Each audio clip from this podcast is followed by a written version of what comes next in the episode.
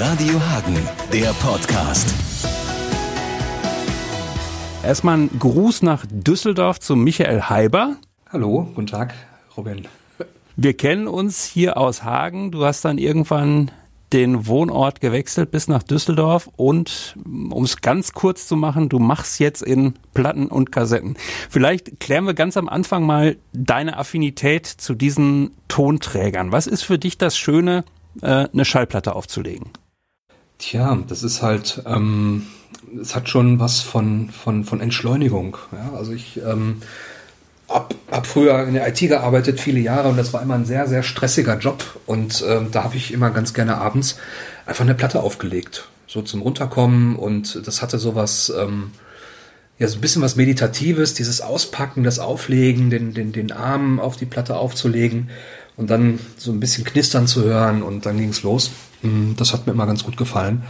Und da konnte ich mich immer auch ganz gut bei entspannen. Und ähm, ja, ich weiß nicht, es hat auch irgendwann habe ich, äh, es, es ging auch mit Vinyl los. Einer meiner ersten Tonträger war Vinyl, den ich geschenkt bekommen habe.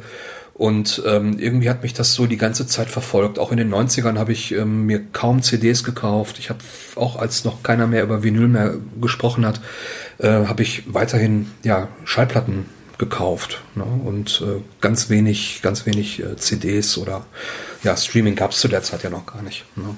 Ich selber finde auch eigentlich das, was du sagst, äh, total nachvollziehbar. Mich hat immer genervt, dass man ja einfach über die Zeit dann irgendwann Knackser und, und Kratzer an die Platte kriegt. Oder hast du da den ultimativen Tipp, wie man das äh, vermeiden und verhindern kann? Ähm, ja, immer schön sorgsam mit den Platten umgehen. Ähm, also jedes Mal die Platte ähm, mit, einer, mit einer vernünftigen Bürste reinigen ähm, und ja, nach Möglichkeit ähm, nicht den Tonarm über die Platte äh, äh, ratschen lassen, sag ich mal. Ähm, was ganz wichtig ist, glaube ich, sind auch gefütterte Innenhüllen, antistatische Innenhüllen, die ich grundsätzlich immer verwende. Mm, und äh, weil die einfach verhindern, dass du die Platte beim Rausziehen, äh, also wenn, wenn da Staub dran kleben sollte, ähm, dann, dann ähm, äh, ja, passiert das eben nicht beim Rausziehen, ne, dass da Kratzer draufkommen oder so. Also das hilft auf jeden Fall. Ne? Und antistatische Bürsten und auch hin und wieder mal ähm, die Platten ähm, durch eine Waschmaschine jagen. Also jetzt nicht durch die Waschmaschine, mit der man seine Unterhosen wäscht, sondern ähm, halt äh, spezielle Plattenwaschmaschinen, die gibt es und ähm, damit kann man die Platten auf jeden Fall auch die Rillen schön säubern und ähm, ja, man muss die schon pflegen. Ne? Und es ist halt auch kein, kein Wegwerfprodukt und wenn man die schön pflegt, dann kann man die auch in 100 Jahren noch hören ist dann auch so ein bisschen wieder dieses Entschleunigende, ne, dass man sich mit dem Medium auseinandersetzt. Äh, jetzt im Vergleich zu einem Download, den man vielleicht irgendwann sogar in einen Papierkorb, in den virtuellen schmeißt, weil man das äh, Lied nicht mehr hören will oder so. Richtig, ja. Kassette ist natürlich auch für ganz viele, also das mit dem Kratzer hat man da nicht, da kann höchstens mal Bandsalat passieren. Mhm. Ähm, aber da hat man gerade so in unserem, in unserer Generation natürlich gleich die leuchtenden Augen, was so drei Fragezeichen und Co. angeht. Ist das auch so äh, das, was du damit immer noch verbindest, auch wenn du hauptsächlich Musikkassetten äh, herstellst? Ja, auf jeden Fall. Also damals habe ich ja ähm, auch äh, ja die drei äh, nee, nee, drei Fragezeichen gar nicht so, das war mir immer zu gruselig. Äh, TKKG habe ich eher gehört. und, ähm, und die Otto-Kassetten, die hatte ich auch. Die habe ich auch noch sehr positiv in Erinnerung, ja. Jetzt ist es ja so, dass du eine Agentur in Düsseldorf betreibst, wo beispielsweise eine Band kommen kann und sagen kann, Mensch, wir haben hier super zehn Stücke und die würden wir gerne auch auf Vinyl rausbringen und nicht nur irgendwo virtuell droppen. Jetzt könnte man sagen, völlig aus der Zeit gefallen, das macht doch kein Mensch mehr, ist doch was von vorgestern, aber das Gegenteil ist eigentlich der Fall und vielleicht auch bedingt durch Corona boomt das mehr denn je, ne? Absolut. Also es boomt gerade richtig.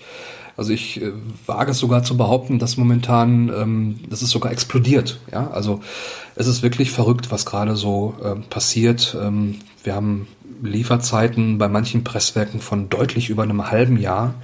Ähm, also ich habe Lieferzeiten von ungefähr zehn Wochen, zehn, zwölf Wochen. Das ist schon lang. Ähm, aber so über ein halbes Jahr, deutlich über ein halbes Jahr, das ist schon richtig krass. Ja. Und du bekommst sogar dann mal wieder Anrufe nicht nur vom Hagener Radio, sondern auch von Hagener Musikern. Ich habe gehört, die Breiten haben sich auch bei dir gemeldet. Richtig, genau. Der Stefan Kleinkrieg hat sich gemeldet und ähm, ich habe für die eine äh, limitierte äh, 7-Inch, eine, eine, Single machen dürfen, ähm, 300 Stück und ähm, die jetzt dann auch äh, ja quasi ungefähr zeitgleich mit, mit ihrem neuen Album ähm, ja, released wurde, wobei man die Platte ähm, jetzt sage ich mal so im Handel nicht kaufen kann, sondern eigentlich war die gedacht nur für Konzerte und ähm, ich glaube für spezielle Fans, die können das wohl auch irgendwo bestellen, aber dann hab, aber nicht im, im Laden. Ne, das geht nicht. Das mit den Konzerten ist natürlich der wunde Punkt der Musikbranche. Total. Äh, umso schöner, dass man hört, dass es auf der Seite, auf der du jetzt gerade quasi arbeitest, ähm, richtig gut läuft. Da hat man ja sonst auch immer gesagt, naja, man muss live spielen, Musik äh, verkaufen, davon kann niemand mehr leben. Äh, in diesem Vinylspektrum scheint das also noch ein bisschen anders zu sein. Ähm, das stimmt, ähm, wobei halt natürlich auch einige Musiker äh, Förderung bekommen haben ähm, und sie nutzen das Geld einfach, was sie dort bekommen, um zu produzieren und ähm, die denken natürlich auch, ja gut, wir werden auch wieder auftreten dürfen. Ne? Ob das jetzt dieses Jahr der Fall sein wird, bin ich mir persönlich noch gar nicht so sicher, aber ich denke im nächsten Jahr auf jeden Fall. Und dann, ähm, ich sag mal, da wird schon so ein bisschen auf, auf Halde produziert. So mag ich das jetzt mal ausdrücken. Ja.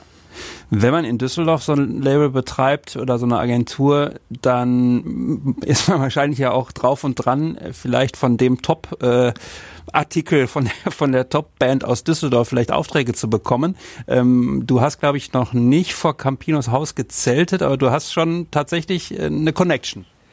Ja, also jetzt nicht zu Campino und auch nicht direkt zu den Toten Hosen in, in dem Sinne, sondern äh, zu dem Schlagzeuger, zu dem vom Ritchie.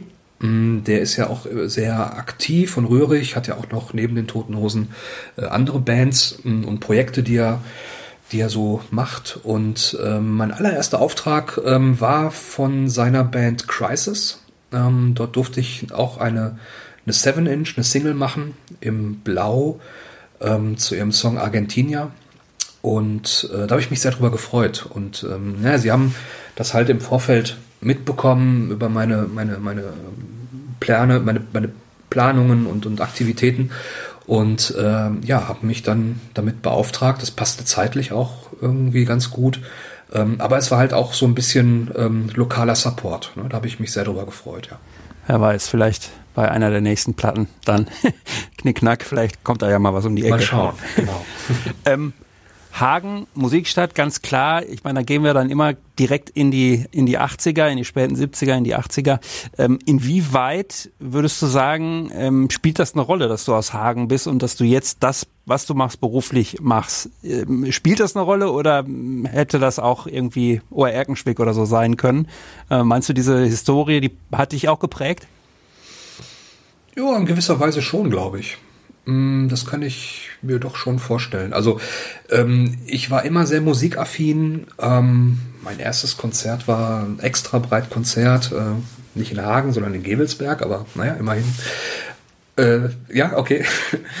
Und ähm, ja, mich hat, mich hat diese, ähm, also in, in der Zeit, wo ich noch jünger war und zur Schule gegangen bin, da gab's halt ähm, nicht mehr so diesen Hype wie in den 80ern, aber, ähm, aber die Musik ähm, schwang immer noch, sag ich mal, in der Luft und äh, hatte vielleicht auch das Glück, auf eine Schule zu gehen, wo auch sehr viele mh, hm, musikaffine Menschen waren und ähm, ja, man hat sich dann irgendwo gesucht und gefunden. Ne? Und, ähm, und ich habe das irgendwie mein Leben lang immer weiterverfolgt. Ich habe nie Musik gemacht, aber ich habe immer Musik genossen und ich habe immer gerne organisiert. Ich habe also auch Konzerte veranstaltet und, und, äh, und solche Dinge gemacht. Ich habe ein Label ähm, äh, mit einem Sublabel, also ja, mehr oder weniger sind sogar zwei Label.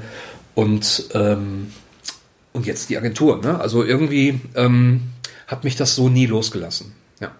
Wenn wir jetzt mal äh, noch deine Unternehmergeschichte so ein bisschen und was man da so für mutige Entscheidungen trifft oder vielleicht auch manchmal Glück hat, dass Dinge nicht stattfinden und dann sich eine andere Entwicklung ergibt. Äh, was würdest du da sagen? Hast du da auch ein bisschen Glück gehabt, dass vielleicht mal eine Entwicklung äh, eben so auf deiner Seite war? Oder ähm, ja, musstest du auch durch so manches äh, kaltes Wasser? Ähm, ja, also ich musste mein Leben lang immer durch kaltes Wasser. Das war so. Ich bin immer ins kalte Wasser geschmissen worden, hatte aber immer spannende Projekte ähm, bekommen oder wurden mir anvertraut. Das Glück war eigentlich permanent auf meiner Seite, das muss ich tatsächlich sagen. Also wie gesagt, mir wurden immer spannende Projekte anvertraut, ähm, sowohl in meiner IT-Berufslaufbahn als auch später ähm, äh, bei Entscheidungen, die ich getroffen habe. Also ich wollte eigentlich ursprünglich ein eigenes ähm, Schallplattenpresswerk gründen in Düsseldorf mit, mit eigenen Maschinen, also eine eigene kleine Fabrik aufbauen. Ähm, da habe ich sehr lange, sehr intensiv dran geplant. Und ähm, da hätte ich aber auch sehr, sehr viel Geld gebraucht, was am Ende dann nicht funktioniert hat. Und daraufhin habe ich dann die Agentur gegründet. Das war mein Plan B, den hatte ich in der Schublade. Und ähm, äh, weil ne, im Rahmen der Agentur habe ich halt keine eigenen Maschinen, sondern ich habe Produktionspartner, mit denen ich arbeite und die für mich quasi dann die, die Lohnfertigung machen. Ähm, und im Nachhinein muss ich ganz ehrlich sagen, äh, bin ich froh, dass das so gelaufen ist, ähm, weil äh, auch trotz des Booms, den wir gerade haben, ähm, eigene Maschinen, du, du, brauchst Mitarbeiter, du brauchst äh, entsprechend Platz, du, das sind jeden Monat Kosten, die du hast und ähm, tja, ich muss sagen, ähm, das war Glück, dass das eigentlich nicht geklappt hat und ich bin total glücklich und zufrieden, dass ich das mit der Agentur mache. Ich habe sehr geringe Fixkosten und ähm, ich bin nur für mich alleine verantwortlich. Ist möglicherweise einfach flexibler, wenn es dann nicht mehr so. Boomt. Total, ich bin total flexibel. Also mit einem Schallplattenpresswerk hätte ich wirklich nur Schallplatten produzieren können. Aber jetzt ähm, bin ich so flexibel, dass ich sage, ähm, ich kann Kassetten machen, ich kann CDs machen, ich kann äh, super spannende, tolle Verpackungslösungen machen. Also habe ich auch für mein Label äh, tolle Verpackungen schon kreiert, ähm, wo man auch ein bisschen Zeit für braucht. Ne? Und ähm, das wäre mit einem eigenen Schallplattenpresswerk gar nicht möglich gewesen, ja? weil da hättest du jeden Tag deine Schallplatten pressen müssen so und gucken, dass du deine Aufträge durchkriegst. Ähm, aber so gebe ich dann die Aufträge ab und da muss ich mich nicht weiter drum kümmern und ich habe Zeit für andere Dinge. Ja, ich, ich kann auch, ich kann auch Kunden ähm, einfach, also Kunden kommen zu mir und sagen, ich habe letztens einen Kunden aus der Schweiz gehabt, der hat äh, Vinyl bestellt, äh, Kassetten und CDs. Ja, das äh, kriegt, kriegt man bei dem Presswerk so nicht. Ne? Da muss der Kunde dann für Kassetten sich wieder einen Partner suchen und für CDs wieder einen Partner suchen. Äh, bei mir kriegt er alles aus einer Hand. Perfekt. Ja. Ja, sehr schön. Eine abschließende Frage, die interessiert mich noch. Ähm, jetzt war ja in Düsseldorf äh, auch natürlich die heiße Phase des Karnevals und kein Karnevalszug. Warst du das Team, das geweint hat wie ein Schlosshund oder hast du dich gefreut, dass du deine Ruhe hattest? Ich habe morgens einmal laut Hagau gerufen und ähm, aber das war's dann auch schon. Also ich habe nicht geweint und ähm, ich habe den Karneval auch nicht wirklich vermisst. Ähm, nee, ich so als alter Westfale, sag ich mal, also das, ähm, der alte Westfale ist immer noch in meinem Herzen ganz tief äh, vorhanden und ähm, nee, mit Karneval habe ich nicht viel am Mut.